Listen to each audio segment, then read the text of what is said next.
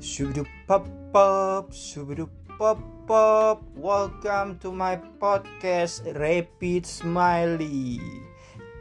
Podcastnya Sobat Kepo.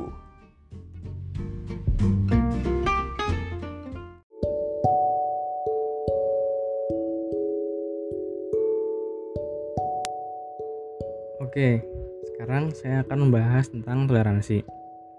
Nah, pasti di benak kalian kata toleransi itu menyangkut empati, simpati, peduli, tolong menolong, dan tulus. Menurut saya, toleransi itu adalah tindakan nyata dari simpati dan empati dan disertai rasa ketulusan.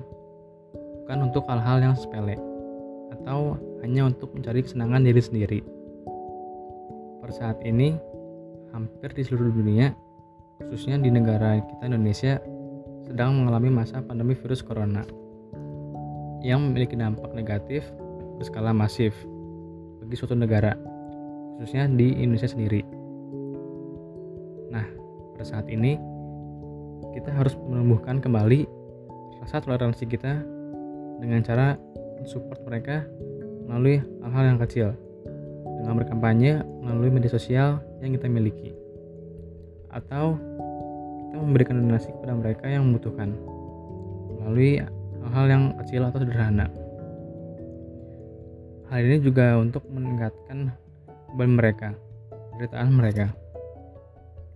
Menurut saya bentuk tersebut adalah bentuk yang paling sederhana. Selain itu sekarang adalah masa bulan Ramadan. Kita juga bisa melakukan hal yang sederhana lewat toleransi kita sebagai sesama. Entah kita sebagai kaum non muslim dengan cara memberikan makanan kepada tetangga menghormati mereka dengan tidak makan di depannya dan mengucapkan selamat Idul Fitri. Karena sebentar lagi akan lebaran. Saya ingin mengajak teman-teman semua uh, hal toleransi apa yang pernah kalian lakuin? Nah kalau udah dilakuin tolong diterusin. Kalau dulu kita melakukan toleransi karena terpaksa. Karena terbebani tolong ditinggalkan. Mulailah berlaku dengan kejujuran ketulusan. Karena tindakan toleransi yang disertai dengan kejujuran dan ketulusan akan memberikan dampak positif entah itu bagi kita bagi orang terdekat kita terlebih lagi orang-orang yang di kita. Jadi teman-teman yuk toleransi. Karena toleransi itu bukan dosa.